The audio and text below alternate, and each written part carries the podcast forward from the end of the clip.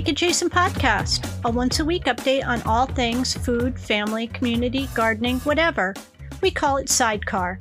If it has to do with the rituals around food and holidays, making food or taking it places, or remembering what we were eating during the important times in our lives, we'll talk about it here. Welcome to the middle of May. We are full on in strawberry season here, and yesterday, for the first time, I got some really nice sweet ones, and I'll talk about that in a bit. But first, to the heart of the podcast this week. I really struggled with this one this week. I think because I made a throwaway comment on Twitter about my chocolate closet, and folks really wanted to know more about that. And to be honest, it brings me shame. Let me explain. I think I have touched on here, maybe a few times because uh, it's a bit of an echoing refrain, that while I did not grow up in abject poverty, we did not have money for anything other than the very basics, and those basics were very basic. So when I became a person with her own job and money, I self soothed all my past hurts by knowing that I could buy what I want. Within reason, of course. And while the things that I want are usually never expensive or extravagant, see that 20 dollar ladybug bubble machine from two weeks ago, I do sometimes go overboard with the small things. Gifts, getting them and giving them, is definitely my love language, and I will admit that I buy them for myself thinking they will fix whatever broken bits inside me that are still there rattling around inside my brain or my soul. And when I got into knitting, I had to have all the yarn. And when I was sewing, I had to have all the sewing machines and all the notions in the fabric. I have four machines, including an embroidery machine and a serger, and yet I haven't pulled them out in over 10 years because even though I love sewing, it was always a social thing for me. And I can't find people down here who sew who are like minded. And the same with knitting and needlepoint. Which brings us to the chocolate closet. Those of you who follow me on Twitter know how much I love community. And maybe that's my real love language and about how much I love being part of a group of people who care for one another. I've always been a person who loves to put together packages of treats for other people. When I was just a small person, my sister and I would build little May Day baskets out of wildflowers and twigs and deliver them to the doors of all our elder neighbors on our little dirt lane in Connecticut. Tiny baskets of violets and lilies of the valley and other spring ephemerals. And as I got older, it was Easter baskets and Christmas stockings and cookies and boxes of joy. And I was able to keep on top of all this stuff I collected because so much of it went right back out the door in the form of all these surprises for other people. But when I moved to Virginia, and I know this is a sad refrain for you uh, way too often from me, but I don't have friends here. It's like living in an airport hotel with people who are just here until the next thing comes and then they're gone. And I've been here for 14 years, and I think we've been invited to dinner at someone's house twice. And if it wasn't for our friends, our dear, dear friends, Ned and Lynn, I'd have no friends at all, really. Coming from a place where communal dinners and Sunday morning coffee and cake and the sharing of tools so that not everyone has to buy the same things and just hanging out happens several times a week at someone's house, often mine, this is just something that's hard for me to still accept 14 years later. Little spoiler alert inside my childhood here. Our house growing up was never the house where people came over. It was cold, literally and figuratively. I was always at other people's houses. I actually lived at other people's houses. If you follow the pod, you know this about me. And when I got my own house in Providence with its huge kitchen, it became the place where people came and gathered and were fed and were safe and were loved. And I, that may have been the happiest I have ever been when I could be that place for others. But back to Virginia. My collecting of things for Easter baskets and Christmas stockings and hostess gifts and all that, it didn't stop because the curating of all of those special items bring me joy, but the giving of all of those items, the second part of that job, did. And then came COVID and all the panic about that with its own set of childhood terrors that came back into my life. And everything from work moved home for the last two plus years. And then cancer came a calling, and my ability to manage everything just failed me. And now my house is, I am quite ashamed to say, impossible. I even tried to hire a cleaning service last year to come help me while I was in active treatment for the cancer. And while I appreciated and noted after the fact that the dude was a complete asshole right winger wearing the old racist mascot of the Washington football team who had no business crossing my threshold, that he said his cleaning service couldn't help me because my countertops were too cluttered with small appliances and stuff. Well, that was mortifying, and I have been unable to face calling another service again for fear of the same or worse response.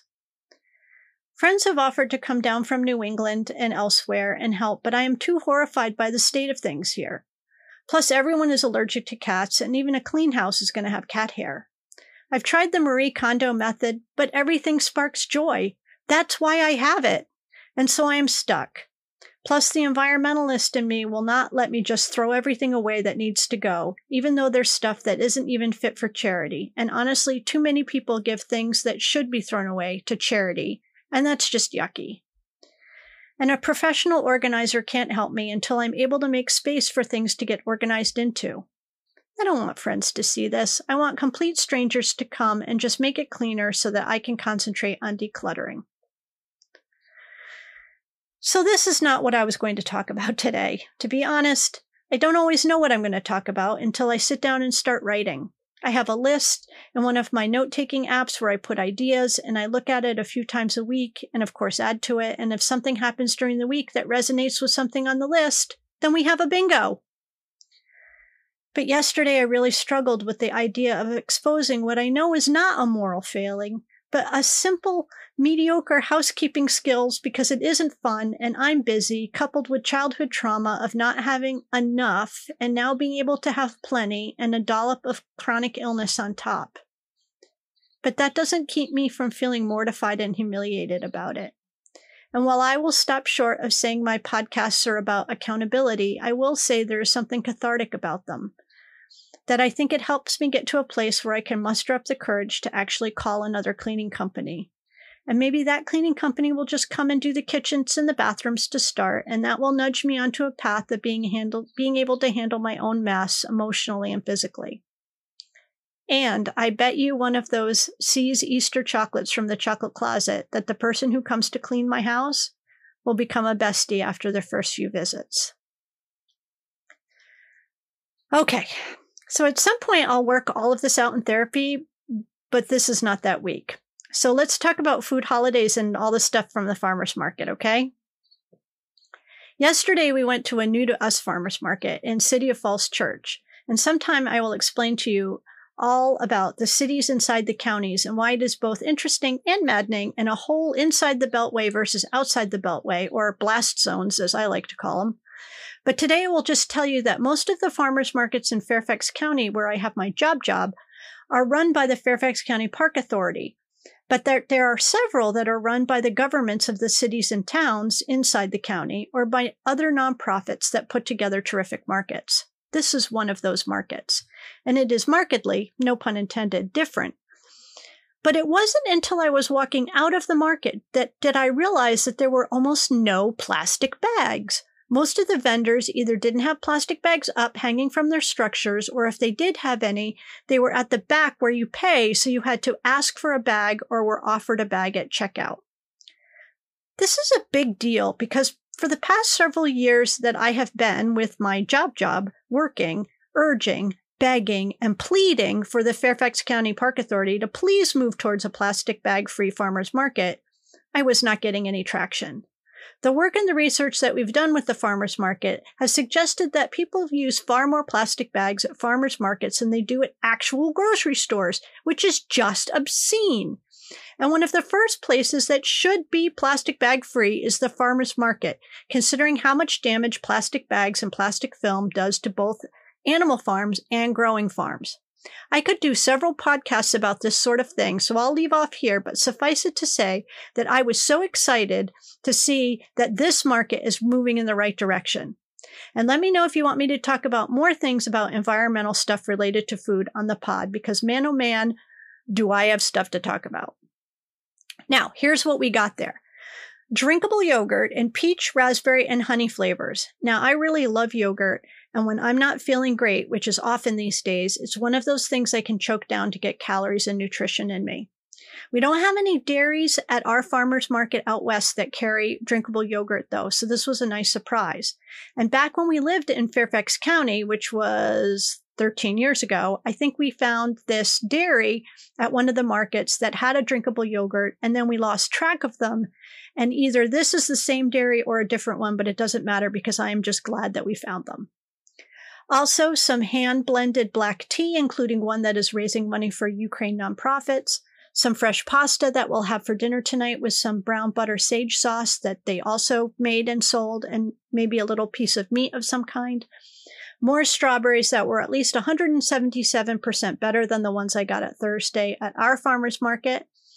Uh, but they also had a great mushroom vendor, lots of cheese and meat sales, a jam vendor, plenty of produce vendors, honey, dog treats, and hot sauces. We had to kind of uh, park far away, which was fine because we could get a nice walk in. And while we won't go every Saturday to this one because it was 21 miles away, which in Northern Virginia is like a 300 mile drive, we will probably try to go monthly. At today's farmer's market, we got our usual things plants for the garden, which, by the way, is still unplanted. I have to spend some time cleaning up the beds and getting plants in the ground this week. Some kettle corn and cheese popcorn from our favorite kettle corn couple, Craig and June, who also have this little ice cream side hustle. And the ice cream is so good. I can't even tell you how good it is. I actually bought myself a little um, pint container that you put ice cream in for when you go to ice cream stores so you can take it with you to go. Um, where was I? Um, uh, oh, I, um, Craig and June, who have a little ice cream side hustle, who will be using some of my homemade strawberry sauce at, um, at a fall festival that they're doing. And I also got some broccoli. I took some pictures of some of the really good looking produce, so check out the blog at twochocolatecakes.com for those, and I'll also put them on Twitter.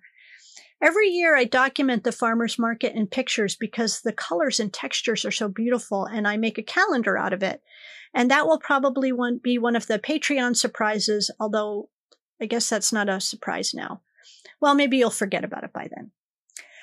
At yesterday's farmer's market in City of Falls Church, there were lots of baby squash, zucchini, and cucumbers, but we didn't see any at today's, nor did I see any peas at either of them, which honestly we should have by now, but maybe they had the same problem that I did, and that was that we had a few hard freezes in April, and then the squirrels ate all of the seeds that did germinate. And speaking of germination, we finally got several of the hot pepper seeds to germinate in the greenhouse some two months later, by the way, even a few tomatoes. And I had thought that they had suffered a similar fate with the very warm weather that we had in April and then the several hard freezes. One of our super Patreons wanted more information about how we use the greenhouse. And I'll tell you um, that it's a great thing if you use it right. We really should have been paying more attention to the nighttime temperatures and running a low heater at night, plus a fan and venting on the very warm days. Using it just as a uh, passive solar room is fine, but this year it definitely did not work out for us that way. None of my zinnias or other cutting flowers, which I have to grow myself because no one sells the kind of stuff like that around here, which is a rant for another day, came up probably because of the high heat and then the freeze. I can probably try again now with good results, but now I'm a month behind. I've been able to buy some of the zinnias I like at the farmer's market, and I got some cosmos, tithonia, snapdragons, blue salvia, nicotiana at assorted garden centers around here. But I haven't been able to find any cleome, which is a spider flower that the butterflies and the bees love, bachelor buttons, or tall ageratum, statice, or straw flowers, which are all really nice in the garden. Okay, enough about that. On to this week's in food holiday. Today is National Chocolate Chip Day, and I think I might celebrate by actually making some cookies. Plus, I got in the mail um, some chocolate chip cookies from one of the Jens for my birthday, made by her brother. Um, I like the recipe that is on the back of the Toll House cookie bag, but I will usually cut the number of chocolate chips in half or mix in mini semi sweet chips with regular sized milk chocolate chips and then double the amount of nuts and also double the amount of vanilla. I also use butter and never margarine in a cookie like that. I don't know if I told you, but I did try those crumble cookies and they were fine, but I probably don't need to get them again. They were too damp. It was like eating the top of a cupcake, which is fine, but that's not a cookie. Today is also Nylon Stocking Day, and I have to say this is a holiday that most assuredly should have gone by the wayside a long time ago. Monday is National Coquille Saint Jacques Day, and I will cop to having to look up what the heck that was. It appears to be something I would absolutely never eat, but you might like it. It's kind of a baked scallop dish with heavy cream and cheese and some herbs. Some recipes have thyme and some have added cayenne pepper, so it seems like it's a bit of a free for all, and then with breadcrumbs on top. It is also barbecue day, which is one of those funny things. Up north, we called anything that we uh, cooked outside a barbecue, but you absolutely do not call a cookout a barbecue in the South. And it is also uh, do something good for your neighbor day. And I did that yesterday, which was to buy my neighbor Sarah some specially specialty tomatoes that she had been unable to find. Um, on the way home from the farmer's market, we stopped several places looking for them until I found them for her. It is also Mimosa Day, but it is not clear that that's the mimosa the tree or the drink. But let's just assume it's the champagne and juice day because it's also Love a Tree Day, so clearly trees are already being supported on Monday. Tuesday, May 17th, is Cherry Cobbler Day, which, again, as I say every week, is not a cherry season, but whatever. Additionally, it is Walnut Day, which is one of my favorite nuts, but I will be honest and say that I like all nuts except for hazelnuts. Well, and D's nuts. I'm sorry, I could not resist saying that. And apropos of what we talked about earlier in the podcast, it is also Pack Rat Day. Wednesday is Cheese Souffle Day, and honestly, people just do not do souffles anymore, and that's too bad because they are so good. Thursday is Devil's Food Cake Day, and I hope you will all make or get one and celebrate. Do you know what the difference is between devil's food and just chocolate cake? Devil's food is darker and richer and sometimes fluffier because it uses more butter but fewer eggs. And it's made with cocoa and often coffee, whereas chocolate cake is made with melted chocolate. Devil's food also uses extra baking soda, which raises the pH level and gives it that darker color. Friday is quiche Lorraine Day, which is quiche with bacon and cheese. Usually it's a sharp white cheddar. And I am not a fan of quiche with bacon, mostly because I don't like my bacon all soggy, but I do like to make a quiche with chunks of ham or with chicken sausage, tater tots, and some kind of green vegetable like spinach or broccoli or green beans. I make quiche like I make banana bread, two or three at a time, save one for eating, give two away. Friday is also Pick Strawberries Day, which finally a seasonally appropriate holiday.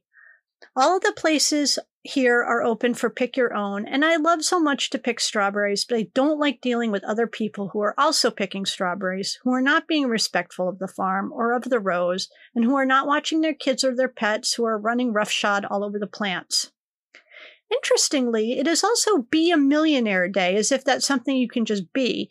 But I'm going to call an audible here and say that if you're celebrating that, I'm tacking on Pay Your Damn Taxes Day. It's also bike to work day, but only if you live in a community where it's safe to do that. We do not. Ben has to drive part of the way to work, park in a residential neighborhood, and then ride the rest of his way to work because our county and our work county did not compare comprehensive plans, and the bike path literally stops at our county border. Insert exhausted urban planning eye roll right here. It is also Rescue Dog Day, so what should we get Ladybug and Waffles to celebrate? Like a gift, or do you think they should have baths? You decide. And finally, Saturday is Strawberries and Cream Day. Again, another seasonally appropriate holiday for you to celebrate, at least here in the US. My other calendar tells me it is also Learn to Swim Day, and I am a big fan of everyone learning to swim. It is also Memo Day, and on my memo it will say, Hey, you should learn to swim. So there are your food and otherwise holidays for a week. And a reminder that I have a Patreon set up if you're at all interested in supporting the podcast. There are four levels of support with different rewards and surprises. The first rewards came in the mail yesterday, and I will be getting ready to send them out next week. Please keep rating and sharing the podcast so that I get invited to give two TED Talks because that would really be something, wouldn't it? In the meantime, remember, it is absolutely time to plant the garden or your front porch pots. If you have a swimming pool, invite people over to use it and stay hydrated in the warmer weather. See you next week.